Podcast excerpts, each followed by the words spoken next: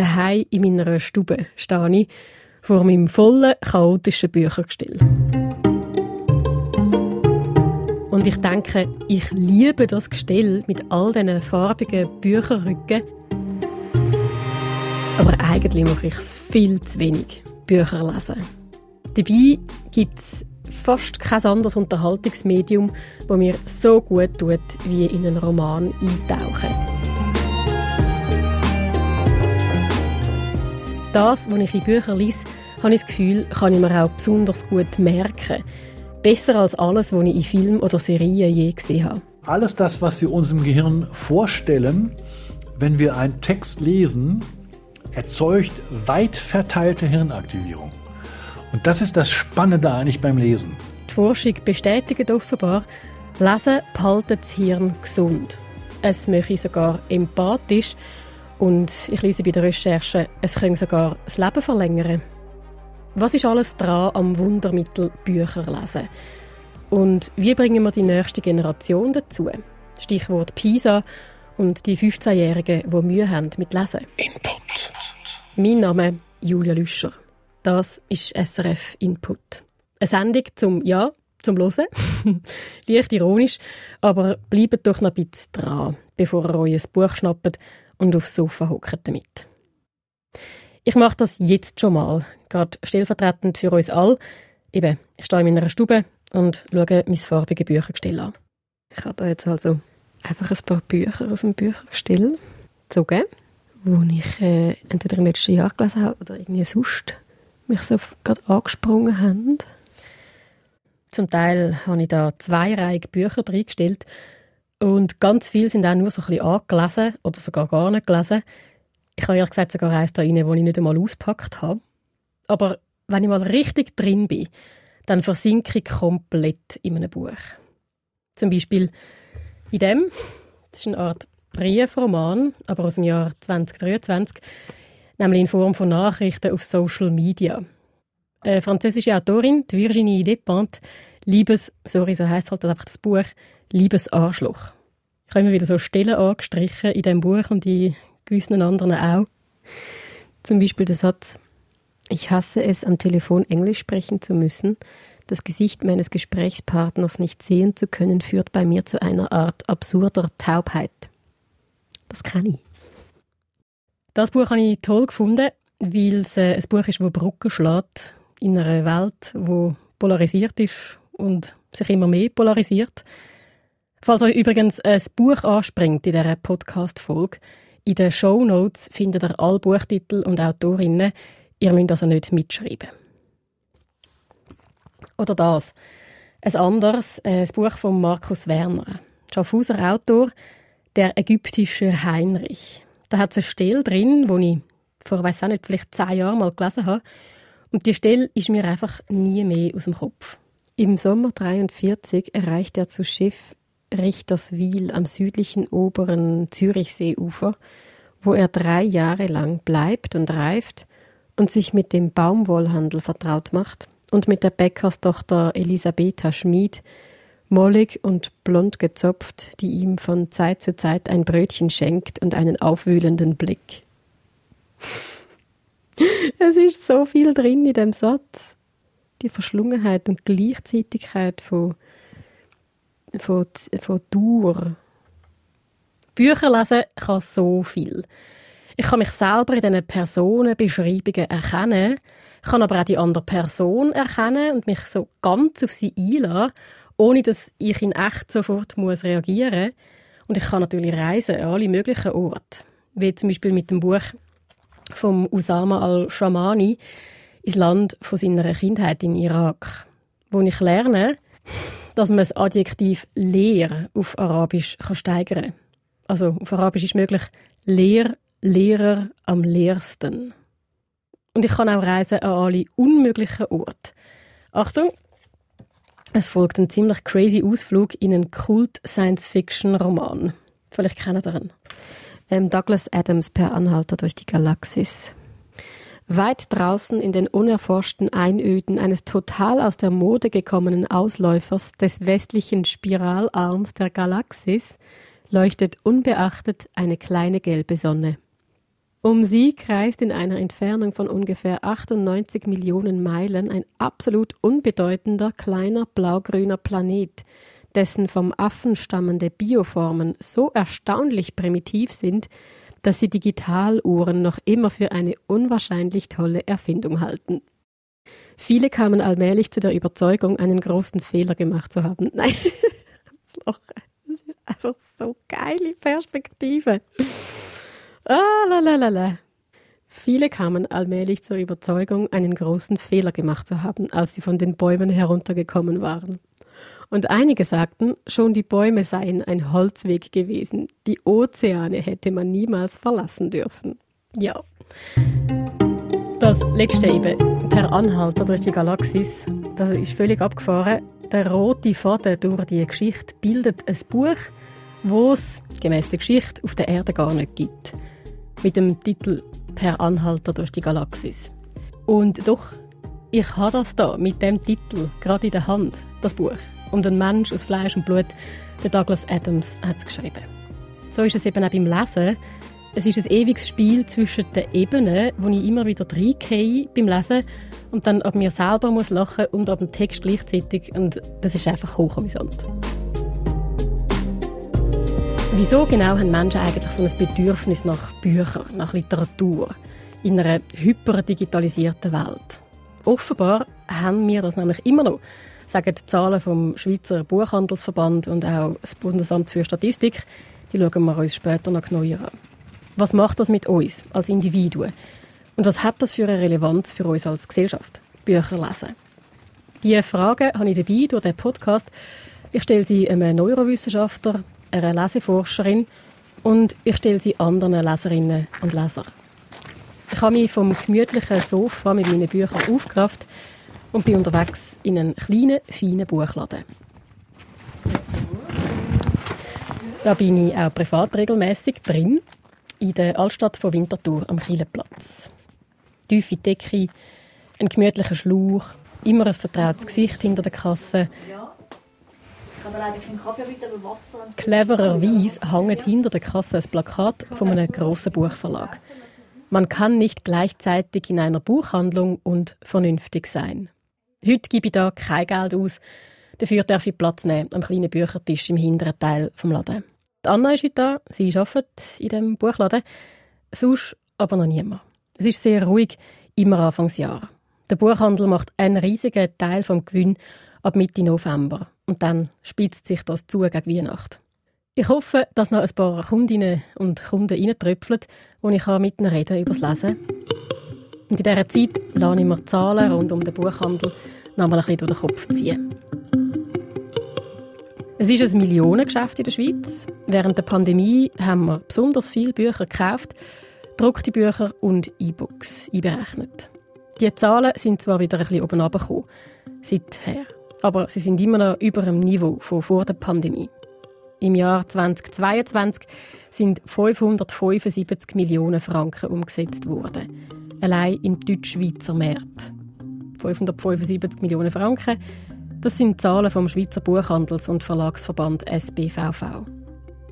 Schwierig zu vergleichen, die Umsatzzahlen aus dem Buchhandel. Ich habe es trotzdem mal probiert mit der Musikindustrie. Da gibt es einen vergleichbaren Shift, grob gesagt von physisch hin zu digital. Und klar, in der Musikindustrie wird weniger umgesetzt, aber ich bin trotzdem beeindruckt ab dem Unterschied, weil er ist riesig.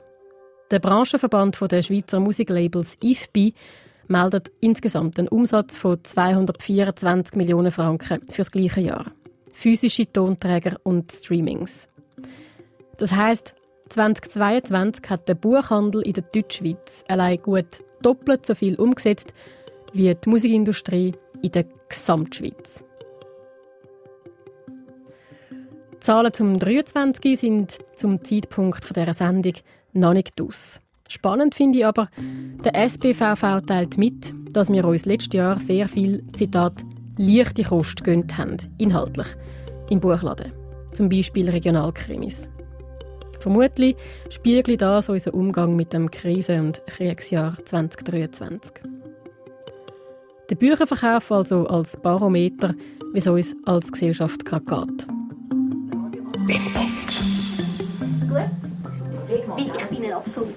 Wie viel Geld wir ausgeben für Bücher und ob wir es dann auch wirklich lesen, das sind ja zwei Paar Schuhe. Ich habe selber eben einen Haufen angelesene Bücher, angebrochene, eins, das ich gar nicht ausgepackt habe im Gestell. Sonst kann ich auch sogar fürs Lesen noch den ersten Darum zurück in den Buchladen. Wieso lesen wir? Darf ich ein bisschen näher rutschen?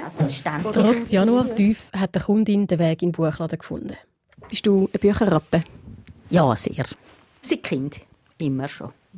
Seit ich kann lesen Und jetzt habe ich gerade in der Bibliothek zwei Bücher geholt. Ich lese vor allem Belletristik. Und wieso liest du Bücher? Bücher sind für mich wie eine Reise im Kopf. Da kann ich irgendwo herreisen und mich dorthin begeben. Ich erfahre sehr viel über das Lesen, über, zwar über die Literatur, aber durch das über die Länder und wie Menschen denken, was sie erzählen, ihre Geschichten. Das ist einfach eine riesige Bereicherung. Einfach die Freude an dem Medium, Sprache, an Wörtern. Also jetzt im Rucksack hast du Bücher dabei? Ja. ja. Würdest du mir ähm, die mal holen? Darf ich mal ein bisschen schmökern? Das da, wie heißt der Vorname? Gianna heißt sie, glaub ich. Susanna Tamaro, Geschichte einer großen Liebe aus dem Italienischen. Und das bin ich gespannt. Das ist eine Israelin, die vor 30 Jahren etwas geschrieben hat. Ich habe von der noch nie gehört, ist jetzt aber gerade dort gelegen. Zeruya Shalev, eine 59erin von Israel, die etwas schreibt über eine Frau, die ihre Familie verloren hat. Würdest du mir den Anfang vorlesen? Das kann ich schon machen. Schon zu lange. Zwei Tage lang hat es ununterbrochen geregnet. Tief hängende, gebauschte Wolken hielten den Horizont jenseits des Meeres verhüllt.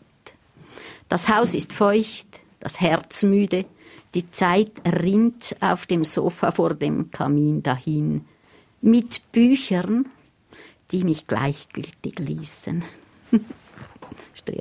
ist. Das macht mich lustig, ich würde am liebsten ins Bett liegen, kann ich lesen, aber ich gehe jetzt arbeiten. Ich spüre das auch gerade. Mich hüllt der Einstieg in den Roman, den Johanna vorliest, gerade wie ein, so in eine imaginierte Decke aus Entspannung. In Ruhe und Zeit, Fokus, einfach nur auf etwas. Ein Text. Was macht Lesen eigentlich mit unserem Hirn? Von einer Freundin, die nicht sehr regelmäßig liest, höre ich. Wenn sie mal liest, kann sie fast nicht mehr aufhören. Sie geht voll mit mit den ProtagonistInnen und nachher hat sie das Gefühl, ihr Hirn sei irgendwie wie anders verdrahtet als vorher. Es verändere ihre Perspektive auf die Welt und zwar nachhaltig. Offenbar ist da etwas dran. Wir können in unserem Gehirn durch eigene Tätigkeit das Gehirn gewissermaßen zum Glühen bringen. Das ist der Vorteil des Vorstellens. Das kann nur das menschliche Gehirn in dieser Form. Das Hirn glüht also beim Lesen, sagt der Lucienke, den wir gerade gehört haben, weil wir uns dann Szenen so plastisch vorstellen. Nicht beim alltäglichen E-Mail und Nachrichtenlesen, sondern bei dem immersiven Lesen, also wenn man voll eintaucht in einen Text, zum Beispiel in einen Roman. Ich bin ein Lesefanatiker, mein ganzes Leben schon. Der Lucienke war 20 Jahre lang Professor für Neuropsychologie an der Uni Zürich, unterdessen emeritiert und gehört zu den meistzitierten Hirnforschern in der Fachwelt. Sein Lehrbuch der kognitiven Neurowissenschaften wird immer wieder neu aufgelegt, so auch der Sommer. Und eben, auch er selber hat eigentlich immer ein Buch dabei, also etwas Fiktionales. Und lese ich das auch. Roman, Belletristik, Krimis. Im Moment gerade das. Ralf Esch, äh, Andreas Eschbach, der schlauste Mann der Welt. Fantastisches Buch. Ich bin gerade eben fertig geworden im Zug und ich bin auch ganz geflasht, muss ich ehrlich sagen. Haben Sie es dabei? Nee, ich habe es auf meinem äh, Kindle. Ich lese alles digital im Moment. Ich muss das gestehen. Ich bin natürlich noch aus einer anderen Welt kommend, aber Ja, ja, stopp, stopp, stopp. Mit dem Lucienke galoppieren da im Thema noch mal ein bisschen davon. Über das Digitale versus Print, also gedruckte Buchlesen, reden wir später auch noch mit dem. Jetzt zuerst zum Neurologieprofessor, der privat offenbar auch ganz gern süffige Literatur hat. ich habe immer gelesen. Sehr viele Romane und ich muss auch gestehen, ähm, relativ zugängliche und einfache Romane. Beispielsweise, ich war ein großer Fan von Camilleri. Das sind Kriminalromane. Kommissario Montalbano, sagt euch vielleicht etwas? Ähm, natürlich Sutter, habe ich rauf und runter gelesen, hat mir auch sehr gut gefallen. Mit Martin Sutter ist der Lucienke übrigens nicht allein. Der hat letztes Jahr die beste Liste im Schweizer Belletristikhandel angeführt mit Melodie. Der Lucienke hat viel geforscht zu der Neurowissenschaft vom Lesen. Neurologisch hat sich die Fähigkeit, Schreiben und Lesen, sehr langsam entwickelt. Entsprechend komplex ist der Leseprozess, wenn man genau anschaut, und wahnsinnig schnell. Wir lesen Buchstaben und Wörter in der Geschwindigkeit vom Millisekundenbereich und total automatisch. Tun wir ihn durch abklappern, den Weg von den kleinsten Bestandteil vom Lesen, Strichli, Bögli und Punkte erkennen, wo zusammen Buchstaben formen.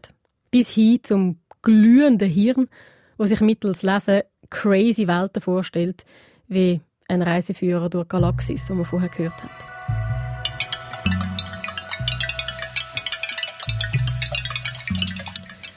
Erster Schritt vom Leseprozess Formen erkennen. Für das ist im Hirn ein eigener Bereich zuständig.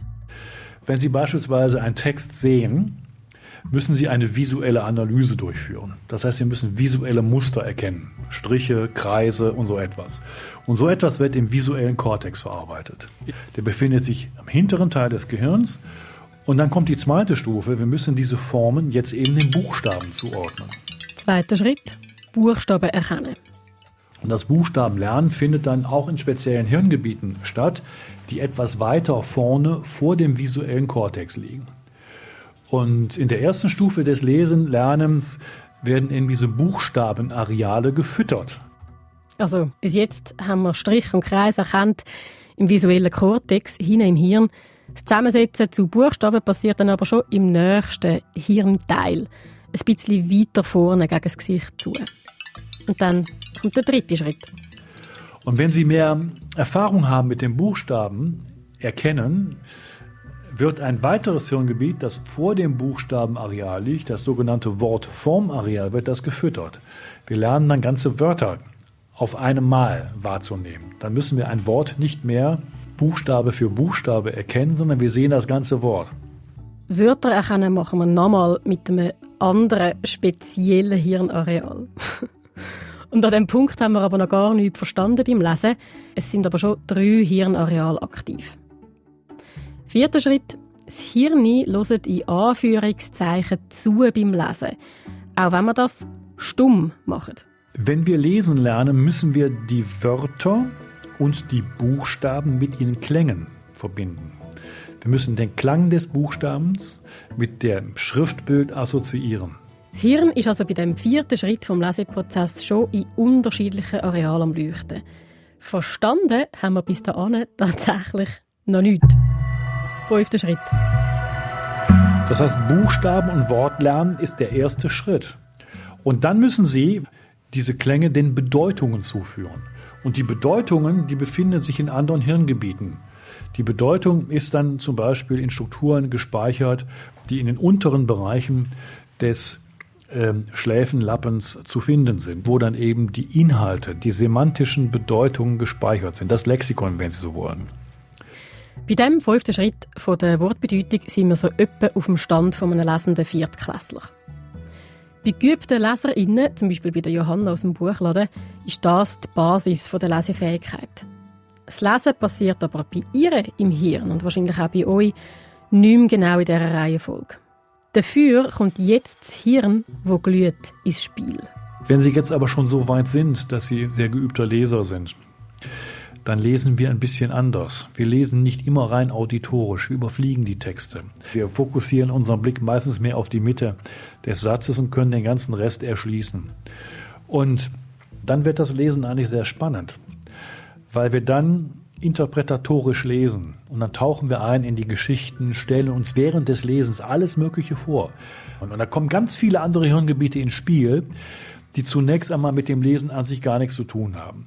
Und zwar sind das Hirngebiete, die was zu tun haben mit Gefühlen. Es kann zum Beispiel sein, dass Sie dann die Protagonisten der Geschichten, die dann äh, in den Geschichten vorkommen, dass Sie sich die visuell vorstellen. Sie sehen Gesichter. Also nehmen wir mal an, Sie würden jetzt in einer Geschichte zwei Personen plastisch beschrieben bekommen, wo Sie sich dann vorstellen, wie sie aussehen, das Gesicht aussieht. Dann wird das Gesichtswahrnehmungsareal aktiv sein bei Ihnen. Sie sehen im wahrsten Sinne des Wortes das Gesicht aktiv. Das heißt also, alles das, was wir uns im Gehirn vorstellen, wenn wir einen Text lesen, erzeugt weit verteilte Hirnaktivierung. Das ist das Fantastische des Lesens. Und das ist auch der Unterschied zum Serienschauen, wo ja auch eine fantastische Reise in andere Welten und Einblicke in andere Menschenleben kann bieten Beim Eintauchen in Bücher, bei dem immersiven Lesen, stellt sich das Hirn alles selber vor.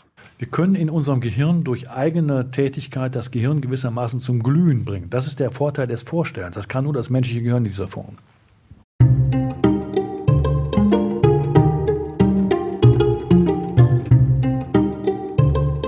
Wenn wir Menschen uns etwas vorstellen, im Geist sind tatsächlich die gleichen Hirnregionen aktiv, wo es wären, wenn wir das wirklich sehen würden. Wenn ich jetzt das anwende auf das Buch, das ich da vor mir habe, der fantastische Roman Per Anhalter durch die Galaxis. ähm, ich nehme es nochmal für. Seite 93. Das reale Universum krümmte sich zum Übelwerden unter ihnen weg. Mehrere Universen, die bloß so taten, als wären sie welche, huschten leise wie Bergziegen an ihnen vorbei. Das Urlicht explodierte und besprenkelte das Raumzeitkontinuum mit sowas wie Quarkspritzern. Die Zeit blühte auf, die Materie schrumpfte weg. Die größte existierende Primzahl verkrümelte sich geräuschlos in einer Ecke und versteckte sich für immer. Ja, mich flasht die Passage und ich kann jetzt auch so ein bisschen besser einordnen, warum. Mein Hirn glüht ja sozusagen beim Lesen. Es sieht und fühlt tatsächlich das, was es liest. Mein Hirn stellt sich das Fantastische genauso plastisch vor, wie wenn es es wirklich würde sehen, wie wenn es wirklich die größte existierende Primzahl würde sehen, wo sich verkrümelt in einer Ecke. Für mein Hirn wird das Fantastische in dem Moment real.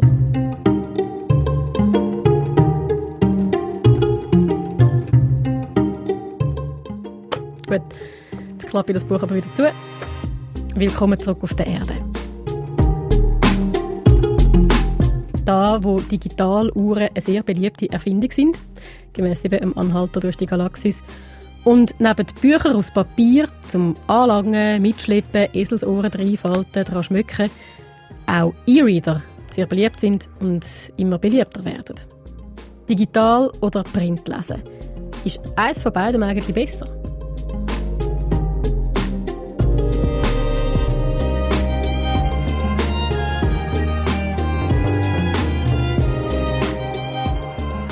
Hat eine Zeit gegeben, wo ich auf dem E-Reader Bücher gelesen habe. Und ich habe aber ganz fest das Gefühl, dass an diese Bücher kann ich mich eigentlich sozusagen gar nicht mehr erinnern. Vielleicht kurz nachher und nachher ist es einfach wie weggeblasen. Die Anna, die in meinem Lieblingsbuchladen arbeitet, hat das Gefühl, es sei ein anderes Lesen. Online, digital versus so gedruckt in einem Buch. Das lese ich bei der Recherche auch immer wieder, dass vor allem Kinder und Jugendliche Text besser verstehen und sich den Inhalt besser merken können, wenn sie es ausdruckt vor sich haben. Der Neurowissenschaftler Lutz Jenke macht es anders. Er ist sogar ganz umgeschwenkt von Print auf E-Reader.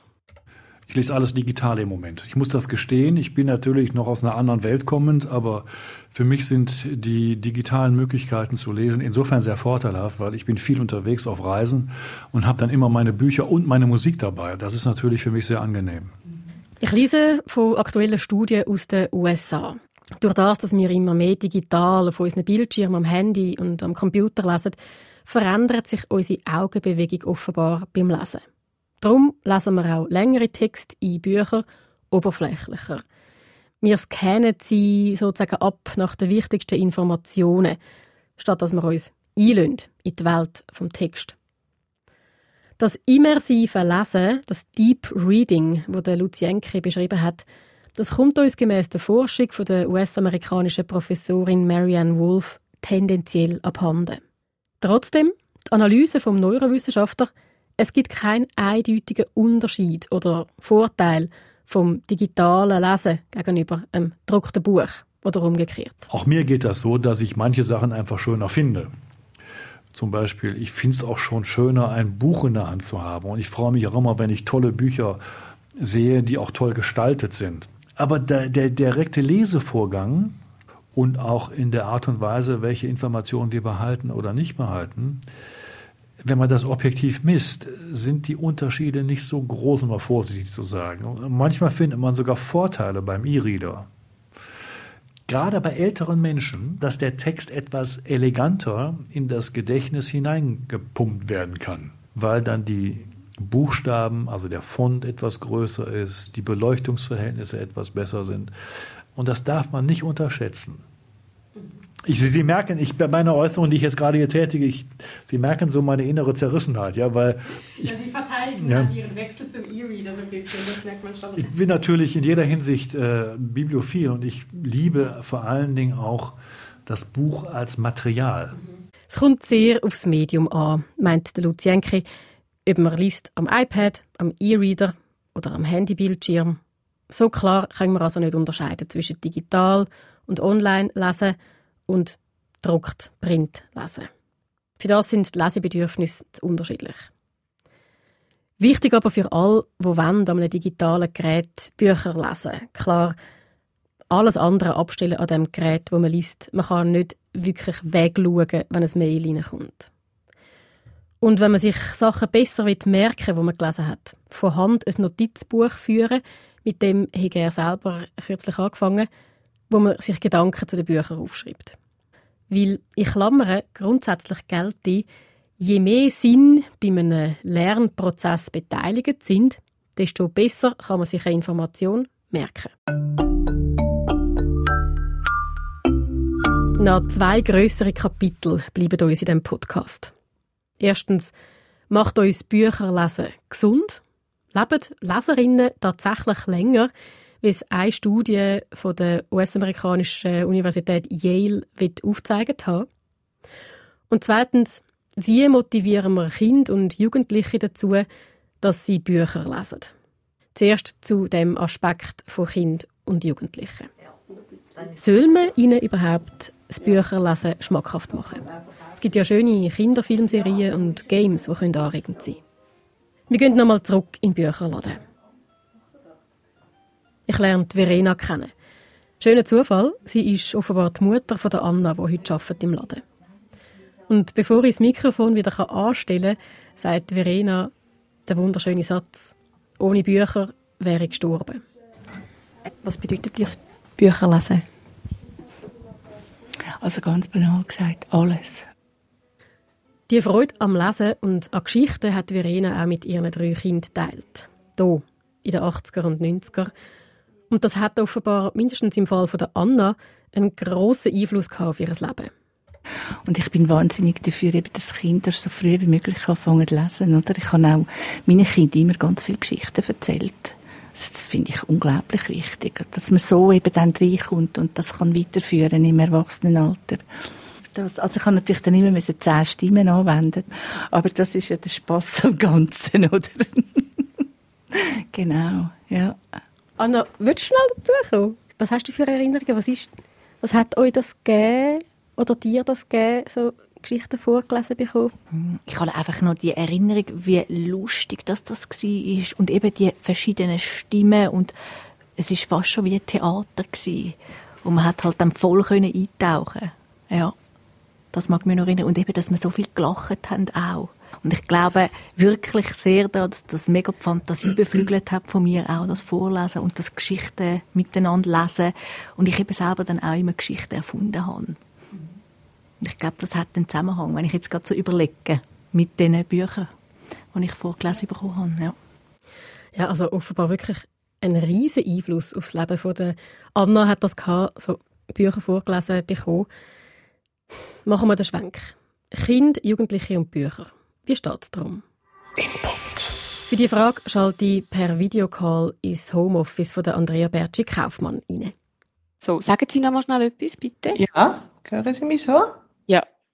Sie ist Leseforscherin und viele Jahre Professorin für Literaturdidaktik an der Pädagogischen Hochschule und an der Uni Basel.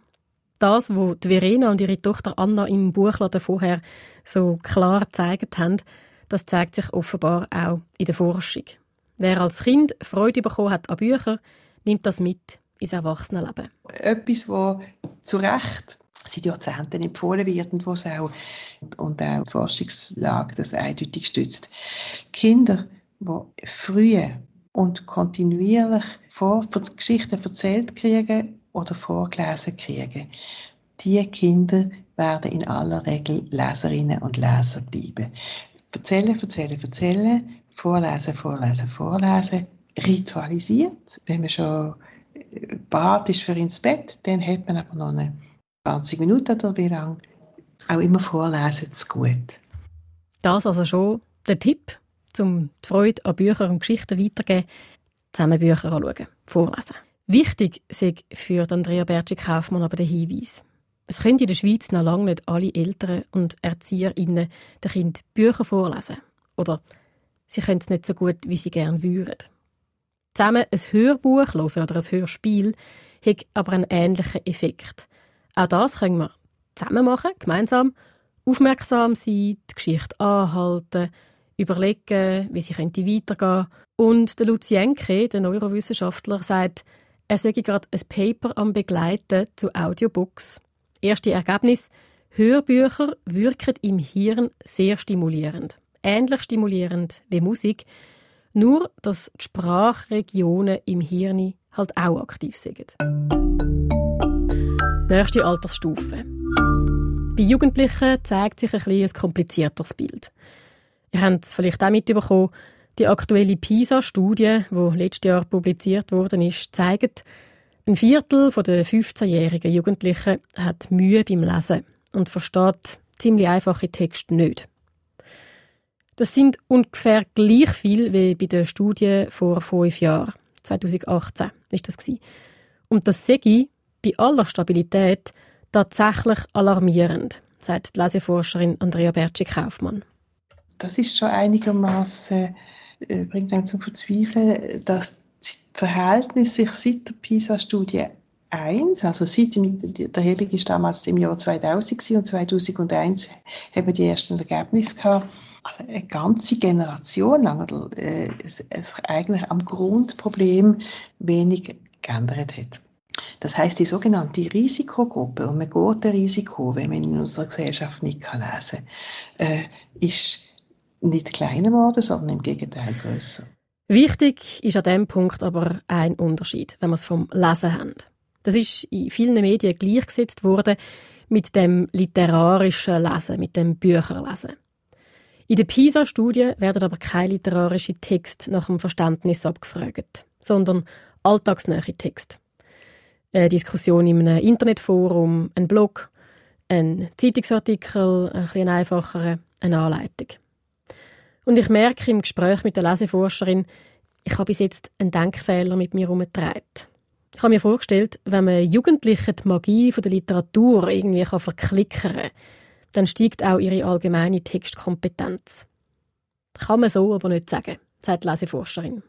Äh, äh, natürlich ist, äh, sind Buchleserinnen und Buchleser haben eine, eine grosse Übung drin, längere Texte zu bewältigen. Es gibt andere Textarten, die in unserem Alltag auch stark und wichtig sind, wo wir wegen dem nicht zwingend sofort den auch beherrschen. Wenn ich eine Buchleserin bin und ich muss ein Medikamente-Beipackzettel verstehen und oder die Anleitung von meiner Steuererklärung, spätestens dann merke ich, es gibt noch andere Textsorten. Für die bin ich dann noch nicht hinreichend geübt. Bei der Steuererklärung hat sie mich. Völlig. Das macht eigentlich Sinn. Wenn mich mal ein Buch packt, lese ich schnell und viel aufs Mal. Aber zum Beispiel Textsorten Kochrezept verstehe ich einfach nicht. Ich kann diese Schritte nicht befolgen. Das Risiko für die Jugendlichen, die in der PISA-Studie das Textverständnis 2 nicht erreichen, ist groß. In immer mehr Jobs müssen Angestellte können Anweisungen ablesen von Bildschirm und teilnehmen an Gesellschaft und an demokratischen Prozess. Das findet auch zu einem grossen Teil übers Lesen statt.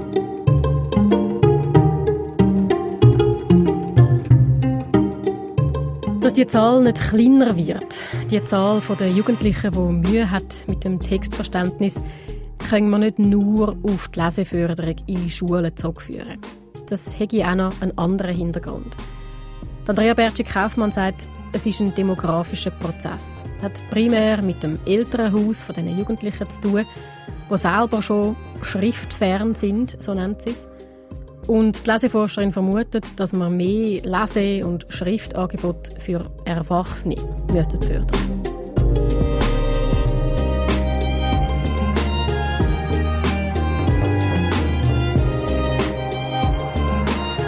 Ein letzter, etwas anderer Blick auf lesende Jugendliche. Ein Blick ausgerechnet auf TikTok. BookTok heißt ein Social Media Phänomen, wo junge Menschen sich selber filmen beim Bücherlesen und die mit anderen zusammen auf TikTok diskutieren. Gerade Fantasy-Romane kommen sehr gut an in dieser Szene und werden regelrecht verschlungen und diskutiert. Und offenbar auch Literaturklassiker. Ich kann euch die Folge vom Literaturclub von SRF empfehlen mit der Booktalkerin Valentina Wappo. Ihr findet sie verlinkt in den Show Notes.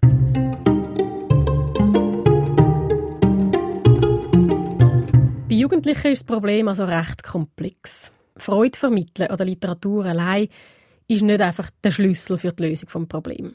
Bei Kind haben wir einen grösseren Hebel. Vormachen, zusammen Bücher anschauen, Hörspiel hören.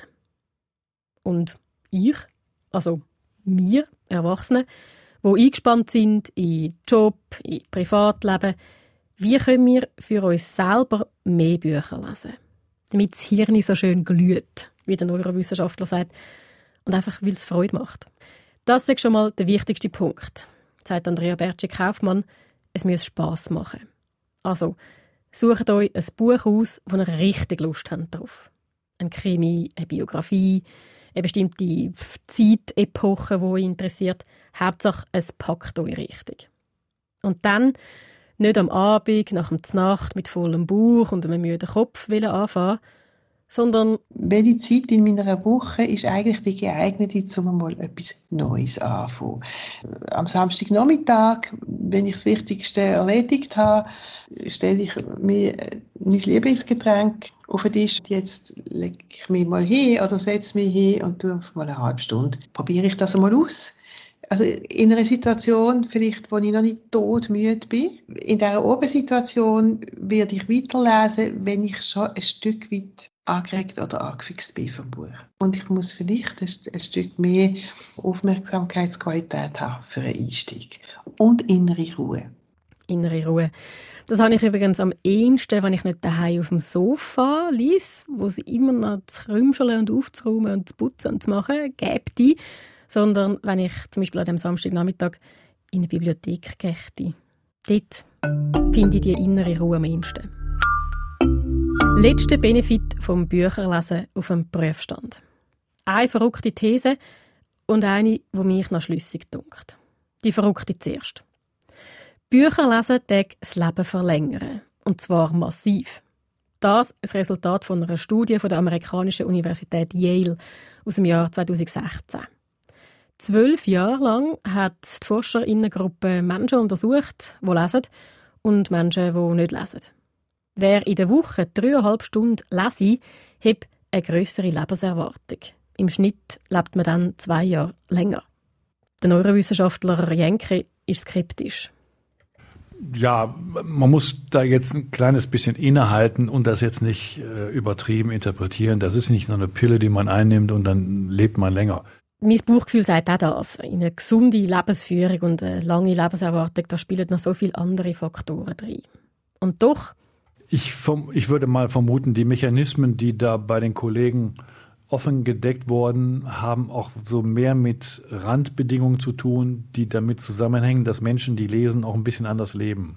Wenn sie lesen, müssen sie bestimmte Funktionen nutzen. brauchen Aufmerksamkeit, Konzentration, Selbstdisziplin, sie trainieren ihr Arbeitsgedächtnis. Das sind alles Frontalkortexfunktionen. Und über den Frontalkortex wägen wir Risiken ab. Die Selbstdisziplin läuft dort drüber, also alles wichtige Funktionen für ein langes Leben. Etwas gilt in der Forschung aber als Fakt. Lesen fördert Empathie, auch für andere Menschen im echten Leben. Das ist eine Fähigkeit, die erwerbe ich am besten im Umgang mit literarisch ähm, gut gestalteten Texten. Soweit ist die Forschung, dass man das weiß. Und jetzt kann man sagen, warum braucht man das im Leben? Im Umgang mit allen Menschen hilft es mir. Es gibt Situationen, wo wir im Freundeskreis oder in der Politik, in der Gesellschaft oder im Berufsleben irritiert sind vom Verhalten von anderen Menschen. Ich muss es nicht unbedingt rechtfertigen, ich muss es nicht unbedingt gut finden, aber ich kann ein Handeln verstehen. Aufmerksam lesen macht also empathischer.